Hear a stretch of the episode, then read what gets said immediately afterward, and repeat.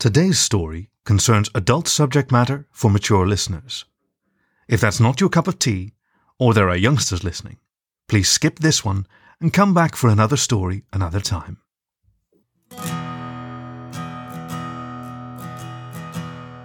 You're listening to The Ghost of Dog on The Voice of Dog, and tonight's story is the first of two parts of Dancing on Devil's Night by Domus Vocis, who spends his time reading bad fan fiction when he's not braving the Arctic winters of Wisconsin, and published his debut novel, The Adventures of Peter Gray, in two thousand eighteen. You can also find more of his stories on Patreon. Read for you by Dirt Coyote from twitter dot com. Of course, the haunted days as the October fades aren't just about the things in the darkness that do the haunting. They are about the place and the time that is haunted. They are about the people who brave the haunting. What would be the point of sneaking out at night if it weren't at least a little fearful to do so?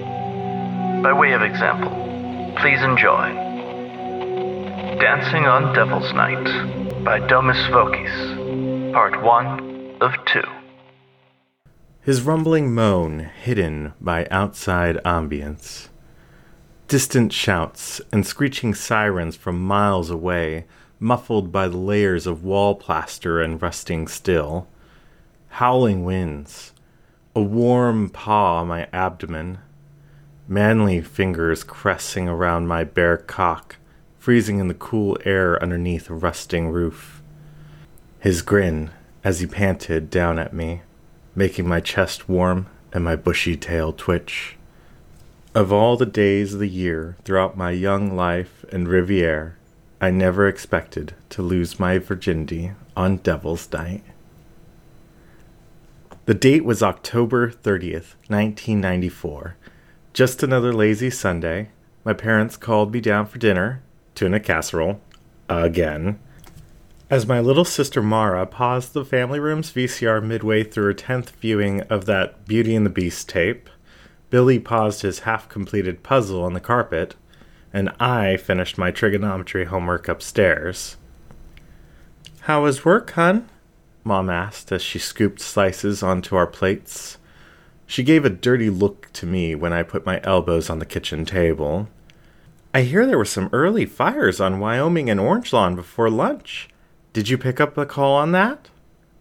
"Not me." Dad swallowed a forkful of his slice in one bite, licking his lips. Joey. Joey Radovich got the call. So did Shelly and Kevin. Meanwhile, there I am, telling a prank caller not to call nine one one unless there's an actual emergency. Like a shooting, or a stabbing, or God forbid, something stuck right up a fur's...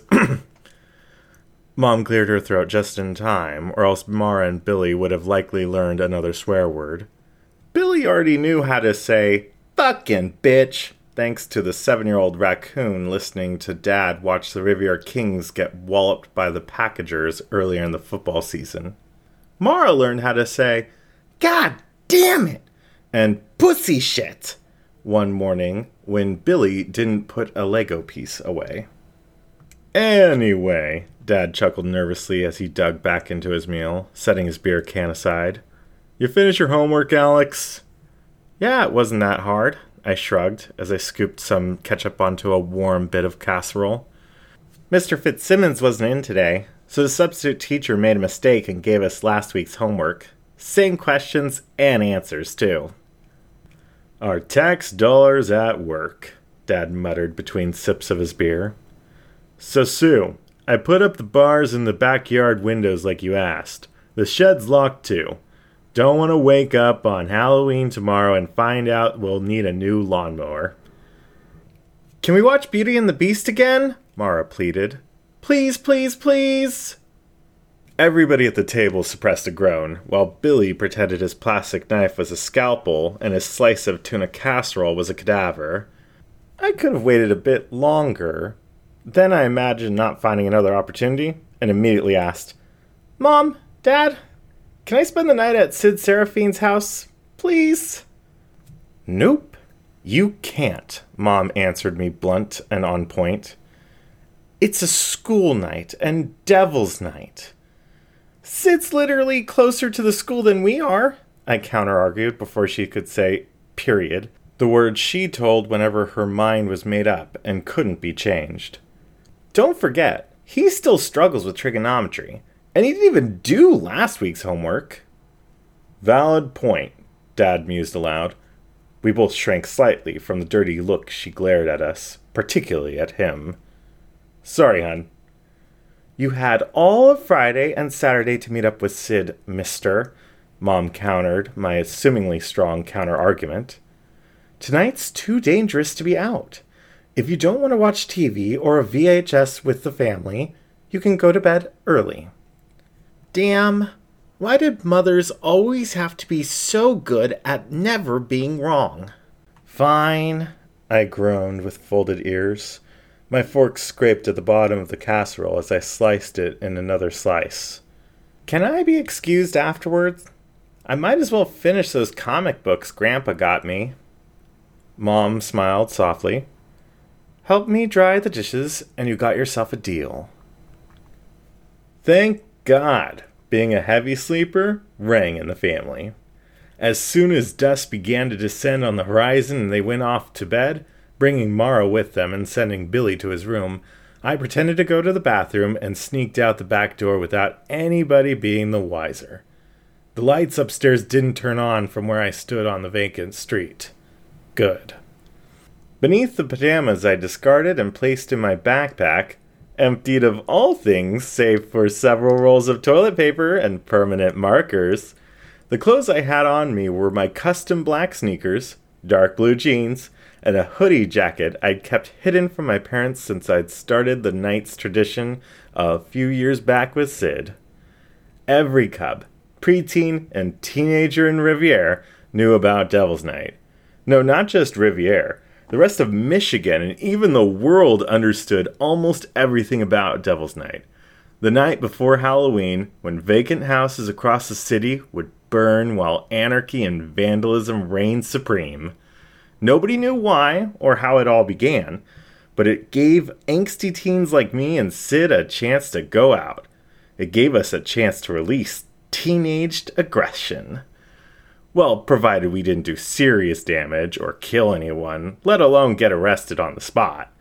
Otherwise, my parents would do more than ground me for life. At least Mom's backyard garden would have better flowers in springtime. Sid's place rested a good eight blocks or so away from my house, past the old car factories and adjacent to the avenue leading to the school.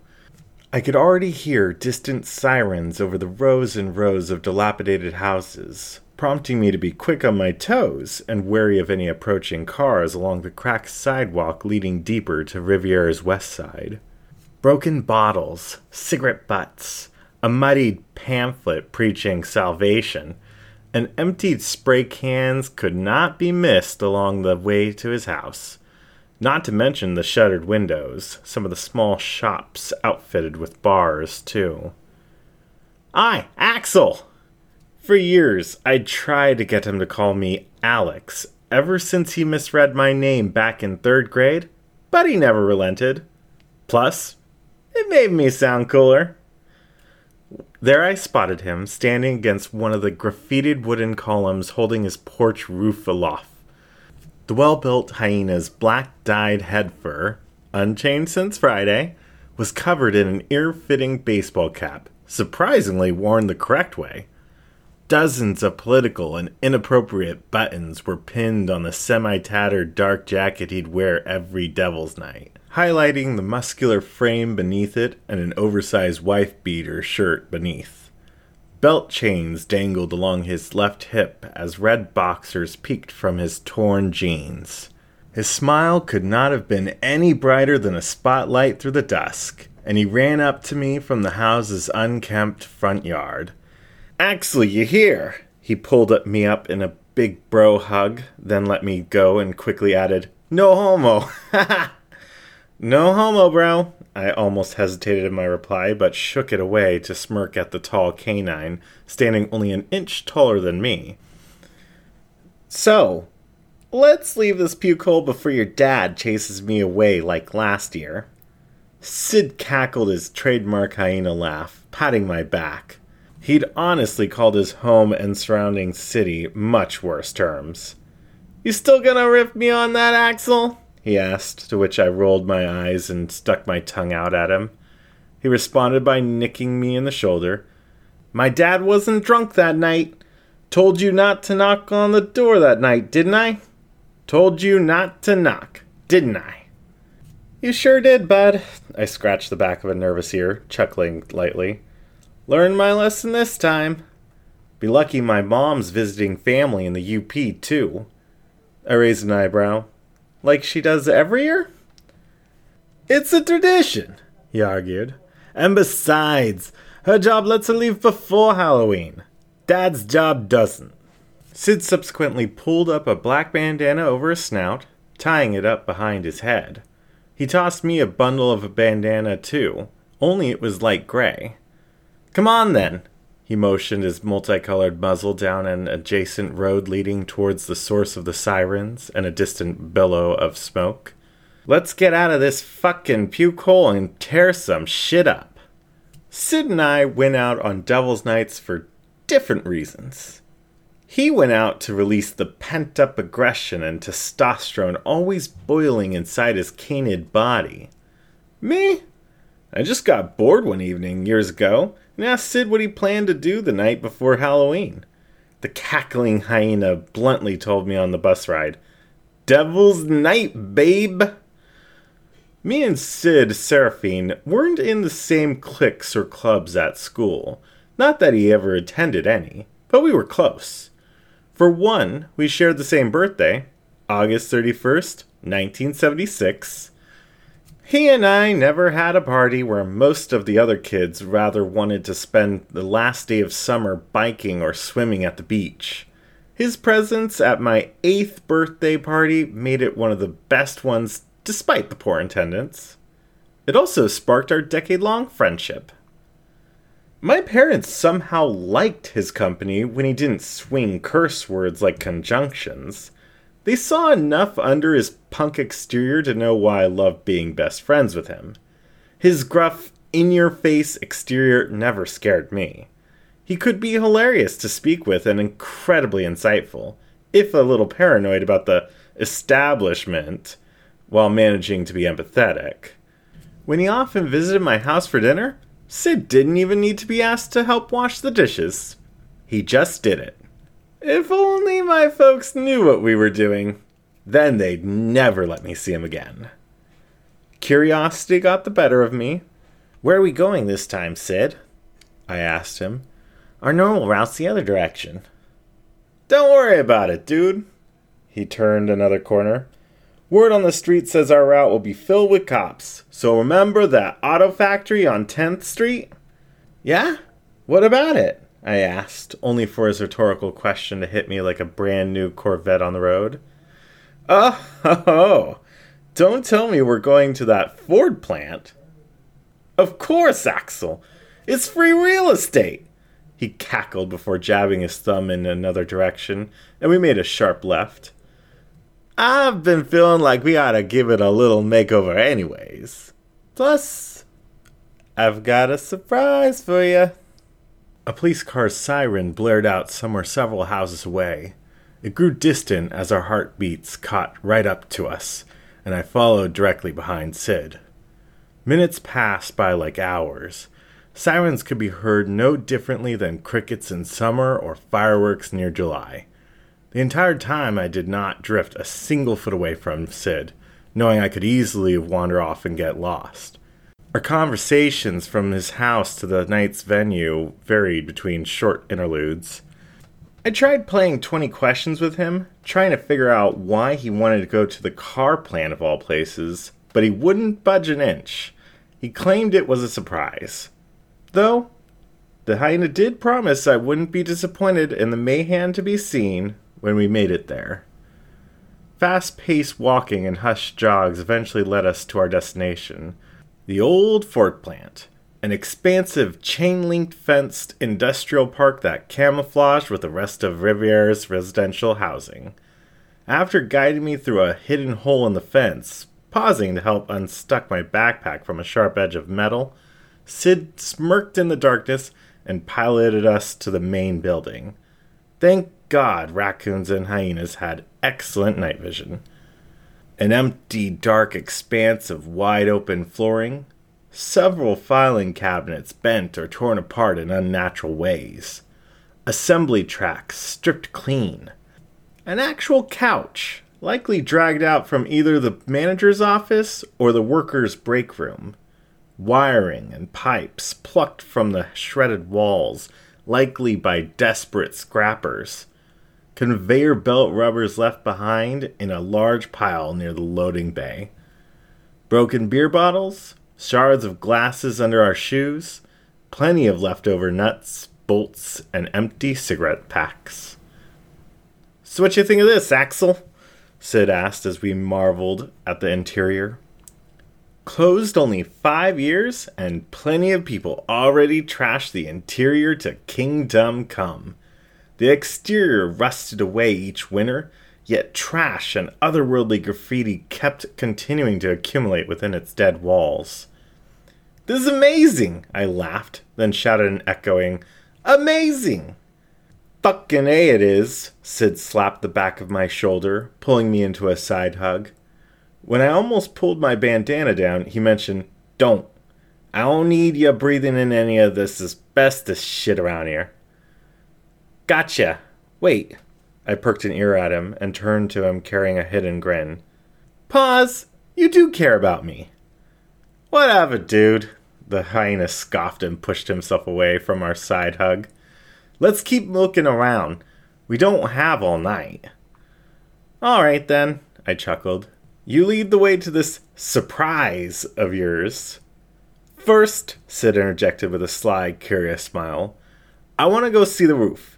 See how much of it's burning out there and all. You coming with me? Sure. The factory seemed more like a tomb than anything else, without all the loud machinery or workers inspecting the parts. I'd never stepped foot inside before, but I knew enough about the Ford plant. For years, the place helped employ hundreds of working-class family men around our neighborhoods. My grandparents on Dad's side of the family relied on it most for income.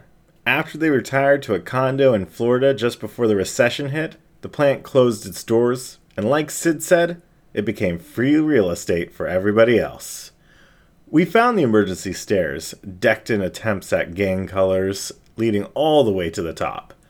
Some foul smells managed to surprise us, but rather than find their sources, we continued to climb. Thankfully, the bandanas over our muzzles blocked out most of the scents. On our way up the pitch-black stairwell, Sid spooked me by humming a familiar song. Seasons don't fear the reaper, nor do the wind, he began to lowly sing. The sun or the rain, we can be like they are, I joined in with him as our words echoed up and down the concrete stairwell. Come on, baby, don't fear the reaper, he interjected mid-rhythm, smirking ahead of me as we wound up each step. Come on, baby, don't fear the reaper, baby, take my hand, don't fear the reaper, we'll be able to fly, don't fuck the reaper. Sid's addition to the song suddenly had me holding my stomach, laughing and laughing. Don't fuck the reaper, we'll be able to fly, don't fuck the reaper, he sang, snickered, until finally joining in my laughter. I think you just hit the funny bone. That pun earned me a light swipe in the shoulder when Sid turned to dish it. Ow! Not gonna lie, you got a singing voice. He clicked his tongue amusedly. Think it'd rival Bon Jovi? Eh, not to me. I shrugged as we continued our next flight. I was gonna go more like Brian Johnson. You know, because you got that pitch in the back of your throat down to a T. Ha! That's what she said, dude. The hyena snickered childishly, then paused before I could so much as join in or offhandedly say, no homo, to ease any tension. There we are. Hey, Axel, here's the door. It opened to reveal a dark roof underneath a cloudless nighttime sky, not only overlooking the condemned car part factory, but the rest of our pukable town. Holy! The words fell from my lips as I stared agape at the unusual number of fires in the distance. The view looked like it'd been pulled straight out of an apocalypse. God damn! They're really going at it out there, huh? There's gotta be hundreds going on. Sid whistled at the sight, particularly to the fires erupting west of the plant.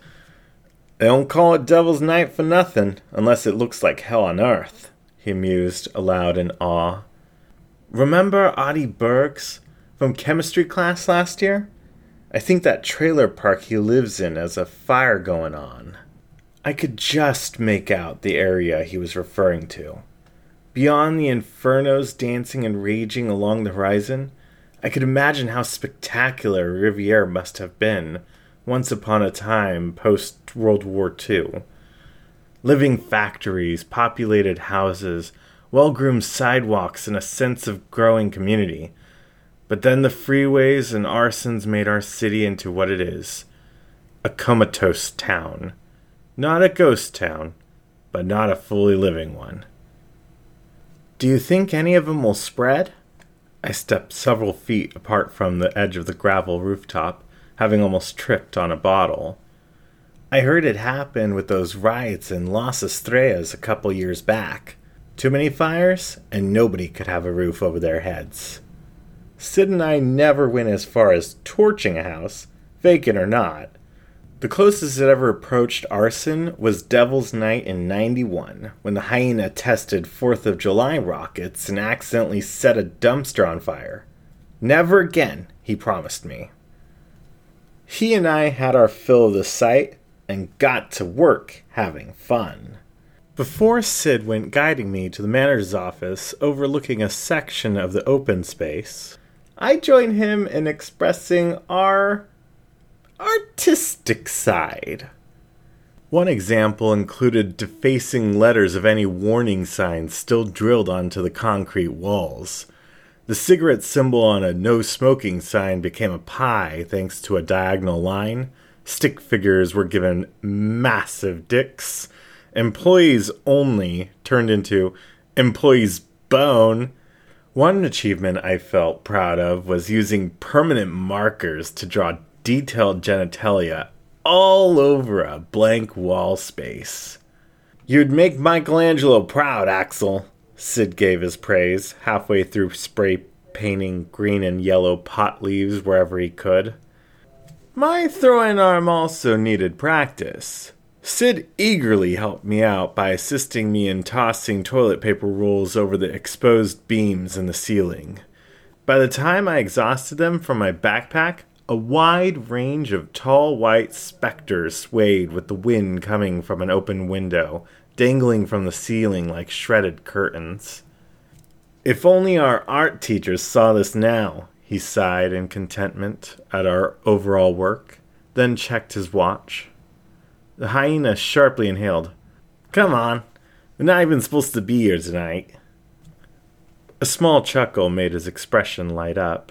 Just a couple weeks earlier in mid-October, Sid convinced me to join him in a midnight screening for a black and white comedy film at one of the more off-brand theaters in downtown. He couldn't stop guffawing at the hilarious movie throughout, and neither could I, to the point he'd reference my favorite line just to get a giggle out of me. Worked like a charm. It's, I'm not even supposed to be here today, ain't it? I giggled between hiccups of deep breaths. Either way, we're definitely not supposed to be here, he started, pulling me in the direction of the concrete staircase. It was the one leading up to a large enclosed booth looking down on the desolate ground floor. But I brought you here so I could show you something. It's in the manager's office. What's the surprise anyway? I mock gasped. Is it drugs? Tell me it's drugs. Nah, I ran out of bush yesterday, he joked while opening the door to an empty rectangular office. Dust and skid marks littered the tiled floor, while a dirty glass window glared down at the abandoned factory floor. Besides, it's bad luck getting high while trespassing. My head turned to the windows. And drunk? Especially drunk. Now look to your left, Axel. I did so, and immediately gasped in astonishment. Mesmerizing. No other word can describe it like that. Mesmerizing. Even in the dark, where I could perfectly see. Making up the entirety of the back wall, two canine silhouettes stood back to back. One face left towards the door, a colorful fur looking at pitch darkness made of lead literally penciled into the beige plaster. Meanwhile, the other canine, shaped by what appeared to be dozens of spent permanent markers, stared rightward, away from the door, towards a technicolor rainbow that smelled of spray paint. All of it made up the back wall of what used to be a stuffy, boring manager's office. Whoa! Wow! This! The words sooner or later came to me. Sid, how long have you been working on this? Since that hole in the fence appeared, he quipped and had a deep sigh. To be honest, I half expected some other punk or two to fuck it up by the time I brought you up here. Thank Christ it's still in one piece, or else it'd have all been a waste. He stepped next to me and joined in marveling at his presumable masterpiece. Moments like this made me wish I had brought a camera. You plan on going to art college? I asked. Sid? He paused in his response. Maybe. I raised an eyebrow and quizzical ear at him. Maybe. Not college material? Sid, if I know anything, it's that you're a fantastic artist, and you know you'd have fun there. You'd have so much fun there. Won't exactly help put food on my table, though, would it? He shook his head, disdain clear as the daytime in his voice. Tagging artists aren't rolling in cash in Riviere, are they? I won't be rolling in cash. Fair point, I conceded, though took a page from my mother's book by counter-arguing. However, you don't want to end up in a deadbeat job, do you? I can't imagine someone like you in a place like this. Working in factories and slaving away for twelve hours a day, or a stuffy office job with a four oh one k on the line? He scoffed back a laugh.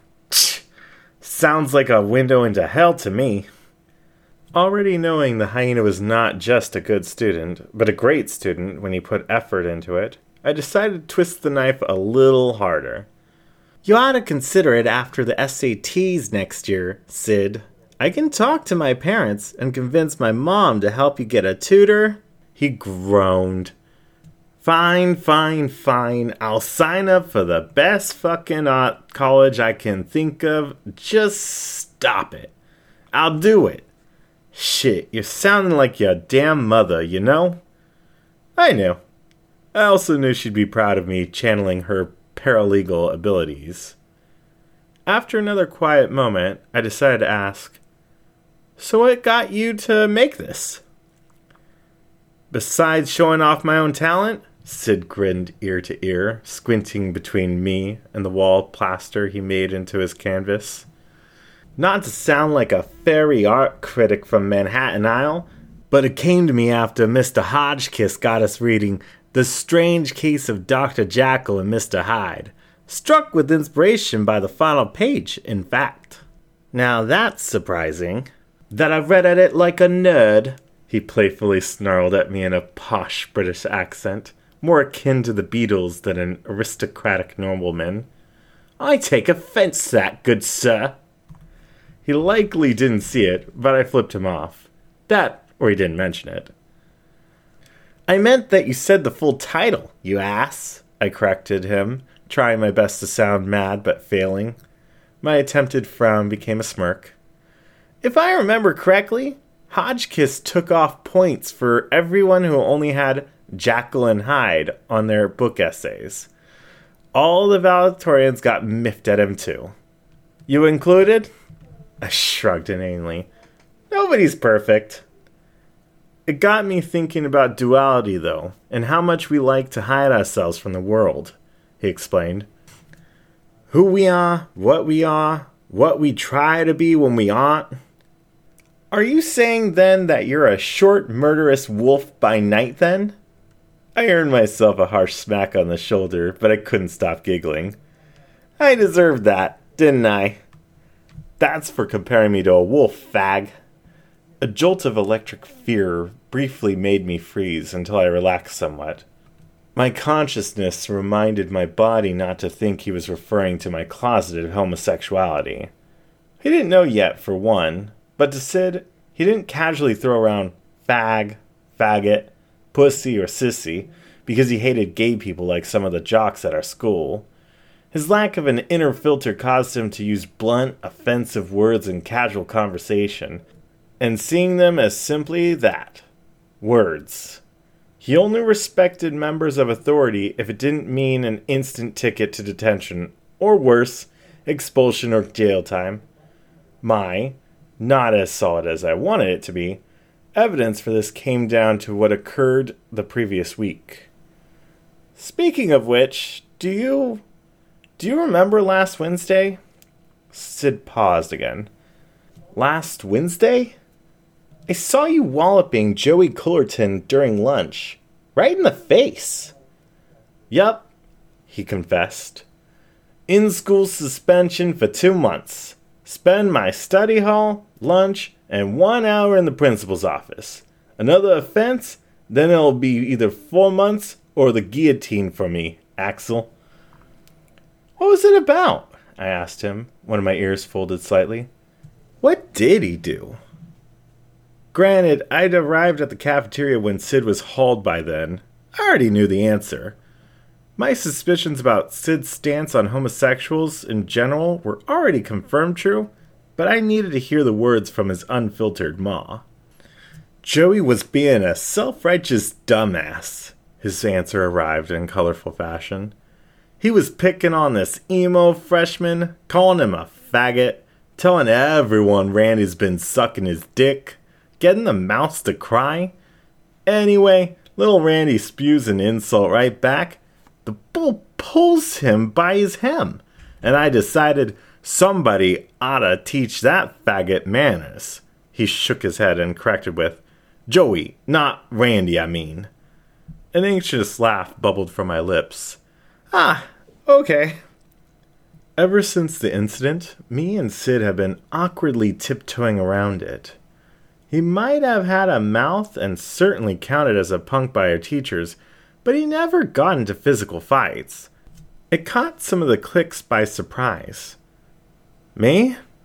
I considered it the perfect opportunity to tell him. Tell him...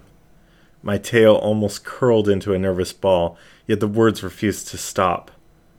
Sid, I'm... I'm gay. One heartbeat. Two heartbeats. A sharp intake of breath. A chill crept right down my spine and up my bushy raccoon tail. Sid slowly glanced to me. I think here comes the beating. Thank Christ! I swear, a pin dropped. Then I stared with wide eyes between him and the masterpiece adorning the office wall. How couldn't I have noticed it before? The more I stared at it, the more it dawned on me. The rainbows, the technicolor shadows, the silhouettes weren't shaped like a canine. They more resembled a hyena. Me too.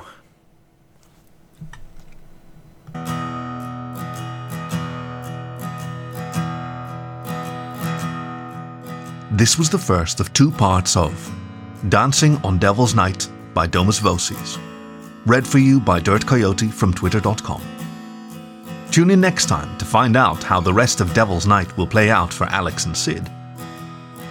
As always, you can find more stories on the web at the voice dot dog, or find the show wherever you get your podcasts. Thank you for listening to The Ghost of Dog.